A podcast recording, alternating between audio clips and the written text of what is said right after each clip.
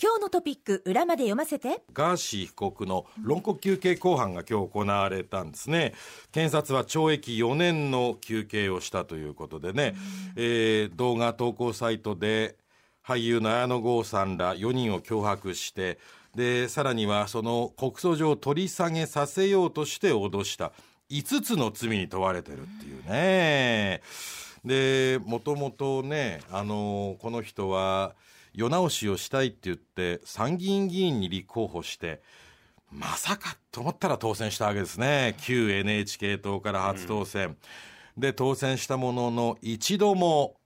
日本に帰ってこずドバイにいたんですよね、で、ね、参議院本会議で異例の除名処分を受けたって、まあ本当にお騒がせの人物の本当に筆頭格みたいな人ですけれどもね。今のねこの SNS まあそうやな SNS というところのいろんなことをぎゅっとひとまとめにしたような存在ですけどね。そうね、SNS の問題の部分の落とし子みたいな感じですよね。うん、で今今はもうこのガーシーという人がやってたことよりももっとえげつなくて。あそうまあだからこのまあ、ガーシーという人は自分の顔を出してやっていた。だからまだましだ。えー、もっとえげつないことを、顔もどこの誰かもわからんと、そういう情報ばっかりを、まあ、いわば垂れ流すような、えー、SNS なんかももうむちゃくちゃありますからね今は。まあまあガーシー被告がましだとも思わないですけどね、うん、やってることはひどいことやってるんだろうけど。でもそれに輪をかけてもっと悪辣なものが増えてるってもうこの世の中なんか人間がおかしくなっちゃってますね、うん、まあもうそれだってそれが需要があるわけでしょ結局。それを見たがる人がいるってことなんでしょ？そうなん見たがる人なかったらそれ商売にならないからね。ならない。それそれなんでかって言ったらそれをまあ言うたら買うお客さんがいるから物が売れるってことなんですけどね。でもしゃあからこそもう。でそそんなんがあるとまたこうなんかこうやってそういうふうになんか人にものを人にものを伝えるとかなんか自分が書いて人にこう広めるとかいうふうなことをやってるこっちの仕事もああいうふうに、えー、ネットとか見たらむちゃくちゃ、えー、勢いあることとか言うてたりとかもっともっと激しいこといっぱい言うてんのにお前はそんなもんって。しゃいつんなもんそれはただ単に、まあ、僕からですそんな言いふらしてるだけですからね、はいはい、言いふらすこととほ、まあ、報じること報じることは全然違いますから。それが本当に今ないまぜになっててね。あの AI 人工知能がね偽のフェイクニュースを作ることが怖いっていうことよりも、うん、我々人間が、うん本当か嘘かの見極める力が落ちてる方がむしろ怖いですね。だから何の裏も取ってない、ただ言い募ってる、もう噂だけの話をそれをショッキングに、あの、センセーショナルに書いた方が評価されて。評価される。そうでで、ちゃんと調べた上でいろんなこと配慮して喋っても書いた、書いてもそっちがパンチがないからって評価されないっていうね。う怖い。いや世知辛いね、うん、刺激って怖いなって思いました。一回刺激を感じるともっともっともっとなる場合も多いですからね、はい、そんな世の中になって本当にこれからどんどん物騒な社会になっていくんでしょうというような記事が読売新聞一面夕刊載っておりまして刑法犯2年連続増えてるということですね。去年1年間の刑法犯認知件数は、えー、一昨年に比べて17%増えました。えー、70万3424件。戦後最も少なかった2021年から22、23と2年連続で増加したことが警察庁の犯罪情勢統計で分かった。これが読売新聞の今日の誘拐一面です。結局その2021年が少なかったっていうのはですね、新型コロナウイルスの感染拡大で、まあ、出かける人が減ったってことですよね。で、えー、去年の刑法犯の認知件数は新型コロナウイルスの感染拡大前の2019年の水準にも戻ったということですね。で、この70万件以上の刑法犯が、えー、警察が認知したわけですけれども、この内訳、えー、まず街頭犯罪、えー、路上強盗や自転車盗、自転車を盗むといった街頭犯罪が、これ、えー、一昨年に比べて21%増えた24万件余り。まあ、これが21%、まあ、もともとその街頭犯罪という分類が一番多いんだけれども、それそれが21%も増えましたから、全体の認知件数を押し上げたということですね。まあ、あのコロナ禍の中の行動制限が解除されて人の流れが戻った影響だと警察庁は見ていますそれから重要犯罪これは殺人であるとか性犯罪、こういった重要犯罪もえ一昨年に比べて去年は29.8% 3割ほど増えている1万2000件余り。これあのコロナ禍前の2019年に比べても、うん、えー、去年のこの重要犯罪というのが25%の大幅増ということでやっぱりこれ明らかに治安が悪化してますよね。はい。で警察庁があの国民にアンケートをした体感治安体感的に治安をどう感じてますかというそういう調査でもですねここ10年で治安は良くなったと思うかを尋ねたアンケート。悪くなった。どちらかといえば悪くなったと答えた人がおよそ72%ということでね。いやもう72%で済んでるかなと思いますね。なんかもう僕も明らかに治安悪くなってるなって気がしますよね。街歩いててもね、でもいきなりいきなりいきなり何の脈絡もなく暴力というか、えー、何か奪われるとかね何か身体的にものすごいダメージ食らわされるとかね、うん、いうふうなことは絶対にこう、まあ、それこそ体感やけどね、うん、こんなことあってええんかってことがほんまに大なってる大なってる、まあ、テレビある見てもねそれはむちゃくちゃ思いますね、はい、もう。でその治安が悪くなってるというふうに感じる大きな理由として特殊詐欺が増えてるっていうこともあるんですね、うん、読売新聞は社会面でもこの犯罪情勢統計を扱ってまして警察庁が今日公表した昨年の犯罪情勢統計では特殊詐欺の認知件数がこの15年で最も多い1万9033件となったと。架空請求、還付金詐欺、オレオレ詐欺、こういったもの、えー、こういう特殊詐欺というのがこの15年で一番多くなっておよそ2万件。でもこれも、はい、おそらくは氷山の一角でしょうね。そりゃそうです。だって警察が認知してるだけでこれだけの数なんですからね。電子マネーで支払わせる架空請求詐欺が急増していて、ということは、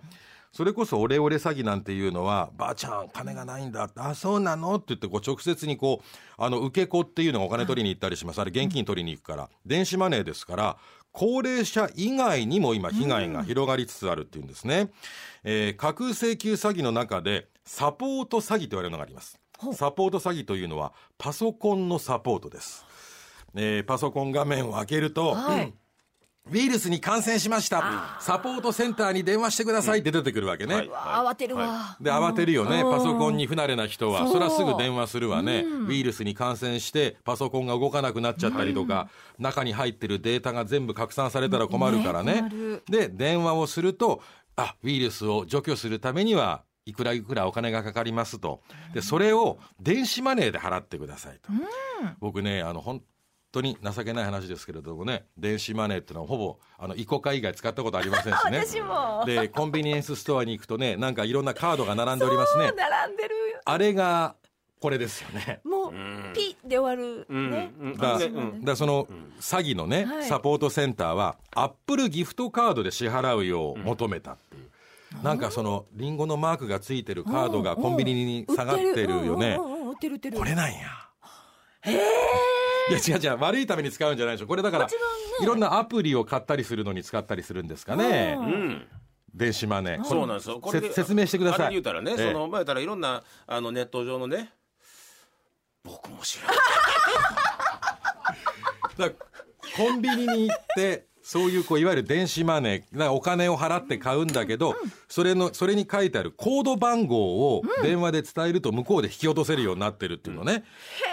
だからまずそのね、偽のサポートセンターが、そのギフトカードをコンビニで買ってこいと。で、そこに書いてあるコード番号を読めと。で、それ読んだらお金引き落とされちゃうわけね。で、今度は、いや、追加の作業がいりますって言って、またもう一回買ってきてくださいって言って、またカード買いに行ってコンビニまで、電子マネーのカード。で、帰ってきてまた電話して、で、合わせてですね、えー、この人はね、33万円。支払っちゃってるっていう、それがね、サポート詐欺なんです。で、こういったね、架空請求詐欺というのは去年は、えー、警察が認知してるだけで5136件。で、この数は一昨年に比べて76%増えて、被害額が138億円。で、これが、キーワードになるのが、ポイントになるのが、えー、いわゆるこの特殊詐欺というのは、ね、おじいちゃんおばあちゃん、高齢者が被害に遭うと思うけど、うん、この架空請求詐欺に関して言うと、被害者の45%が、半分近くが65歳未満だったっていうですね。いやそうか。最近はインターネットバンキングを使った、うん、えー、預貯金詐欺もあるとね、不正送金詐欺っていうのもあるんですね。これはですね、去年は一昨年に比べて、えー、386%増です。ええめちゃくちゃ。だから、増えてる100%増で倍になるんだから、うん386%増ってのはもう5倍になってるってことですよね。一昨年に比べて去年、不正送金詐欺。これ被害者は40代から60代が全体の6割を占めていると。で、あの、なんで40代が60代かっていうと、スマートフォンをよく使うはい世代の上で、じゃあ20代、10代じゃない。金持ってない。ああ、そうか。スマートフォンを使って金持ってる層が40代から60代。なるほど。で都内に住む40歳の男性は、えースマートフォンのショートメッセージ届くことありますね、はいあります。そこに重要なお知らせが届きました、うんはい。キーワードで書いてあるな怖いよね、重要なお知らせ。でそこの重要なお知らせって書いてあるからそこに書いてあるいわゆる URL ね、あのパソコンのあインターネットのリンクに飛ぶの書いてますよね、はい、アドレスね。こういう説明本当私不慣れですねいや、でも、アドアドレスやアドレスが貼り付けてるんですよ。貼り付けうん URL を押します。と、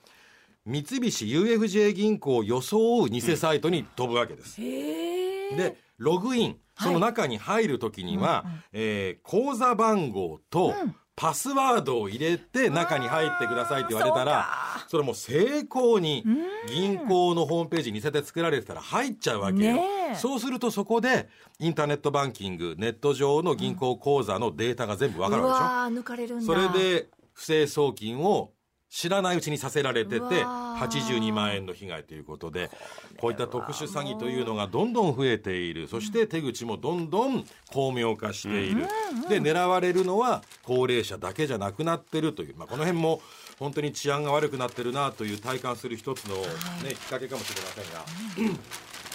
読売新聞の中面の記事ですけれども、えー今日もこの方の話題をお伝えいたしましょう。森山文部科学大臣。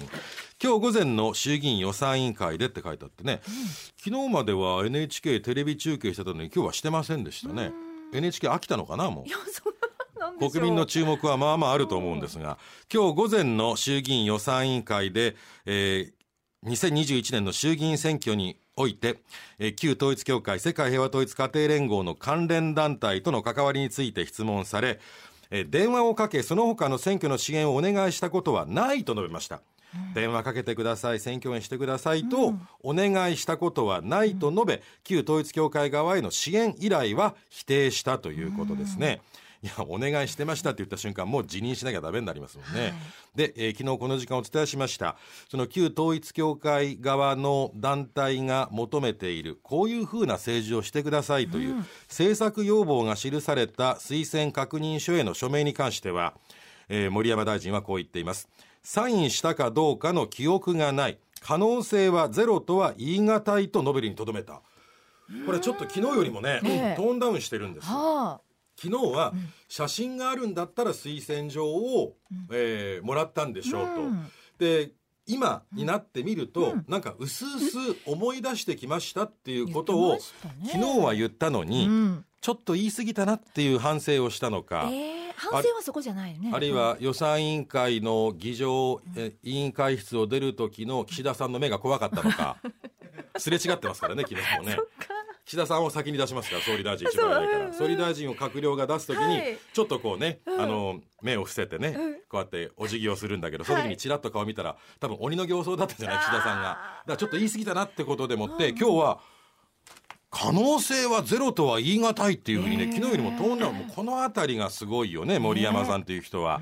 で、えー実際に自身の政治家としての大臣としての政策決定に旧統一教会の影響があったんじゃないですかって問われると、文部科学大臣として去年10月に解散命令請求を行っているんです、何ら影響されていないと強調したっていうね木で鼻をくくったようなね、はい。で文部科学大臣だからやっただけなんです、はい。でも逆に言うと旧統一教会の団体からすると連日ね、あの10人から20人くらいが、えーいわゆる電話作戦ですよね。で電話を毎日毎日かけて森山さんへ投票お願いしますねってことをやって身を粉にして、もう朝8時から夜8時ぐらいまでやるわけでしょあれ。ー。でやって応援してやったのに、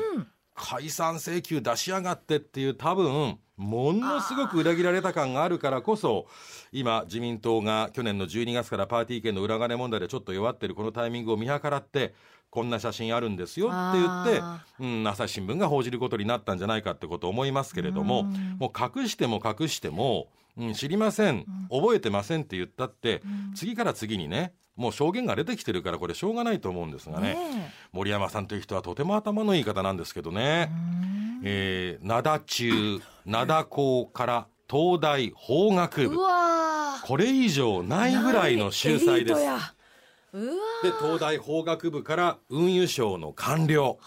ね。そして政治家というね本当にね一番羨ましい人いやすごい。傷が一つもない人生ですね。そうです。もうずーっあと光の当たるところを歩いてきた人で、えー選挙2年半前ですからね。2年4ヶ月前ですから推薦状もらったことも覚えてない。旧統一教会の団体の会合出たことも覚えてない。なんてことがありえるわけないわけです、もうお年が70かな、だからだいぶこう、ね、記憶力が落ちてるかもしれないけれども、だったら大臣辞めてくださいって話ですからね。うん覚えてるはずなんだけど覚えてないってことを言い募るというのは政治はいつまでも変わらないもんで。朝日新聞は一昨日から長官で3日連続でこの森山さんのことを伝えておりますね。今日も長官は森山氏政策協定署名認める。そうなんですよ。お今日朝日新聞の長官の見出し政策協定署名認めるって昨日はそういうこともあったかもしれないって認めてるのにね、サインしたのかもしれない。十分に内容読んでませんでしたけどサインしたのかもしれないって言っていたのに、今日は可能性がゼロではないっていう後退するあたり。やっぱり昨日ね予算委員会出る時の岸田さんの目が怖かったね。で今日朝日新聞書いてるのはてか昨日から報道があるのは、林芳正官房長官にも接点が見つかったということですね、えーデイリー新潮、えー週刊新潮のニュースサイトが報じたということなんですけれども、はい。えー2021年9月これやっぱりだから森山さんと一緒で、衆議院選挙の直前ですよね、2021年の10月末に選挙ありましたから、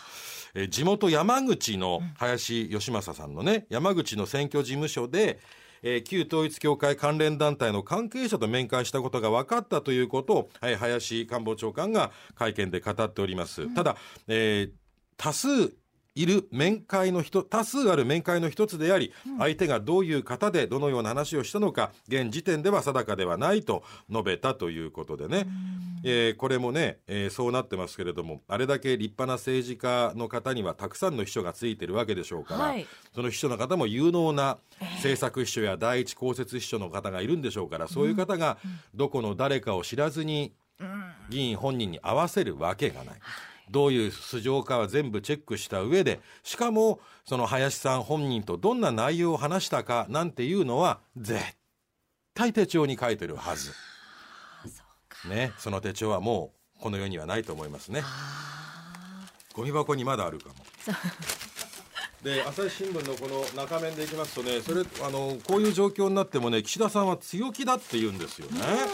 えー朝ごめんなさい。マイク叩いちゃいました、朝日新聞の3面の総合面の記事なんですけれども強気の首相森山氏続投って書いてあってね、まあ大体森山さんは文部科学大臣なんだから宗教法人所管するんだからもうね一番あってはならない大臣のポストついてるんですけれども、まあ、自民党内からも辞任論が出る中岸田総理は取り合う様子が伺えないって。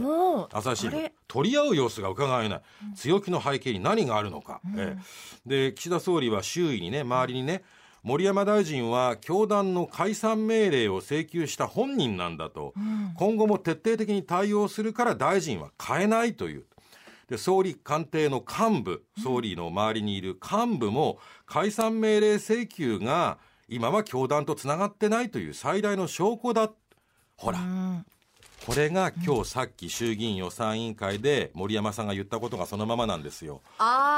僕は大臣として去年解散命令請求出してるんだからはい。もう私は教団との関わりはないってことの表れなんです。だから推薦書にサインしましたよ。それは政策協定サインしたかもしれませんよ。あ今日はそれをしてないって言ってんだけどね、うんうん。ゼロではないって言ってんだけどね。したかもしれないけれども責任ありません。解散請求出したからっていうことでえー岸田内閣は一致したようです。なるほど。そういうふうな形えでいきましょうと、もう選挙応援受けたかどうか、うん。その政策協定結んだかどうかはもうどうでもいい。去年解散命令請求を文科大臣として出してるから、もうこれで大丈夫でしょっていう。んなことあるかね。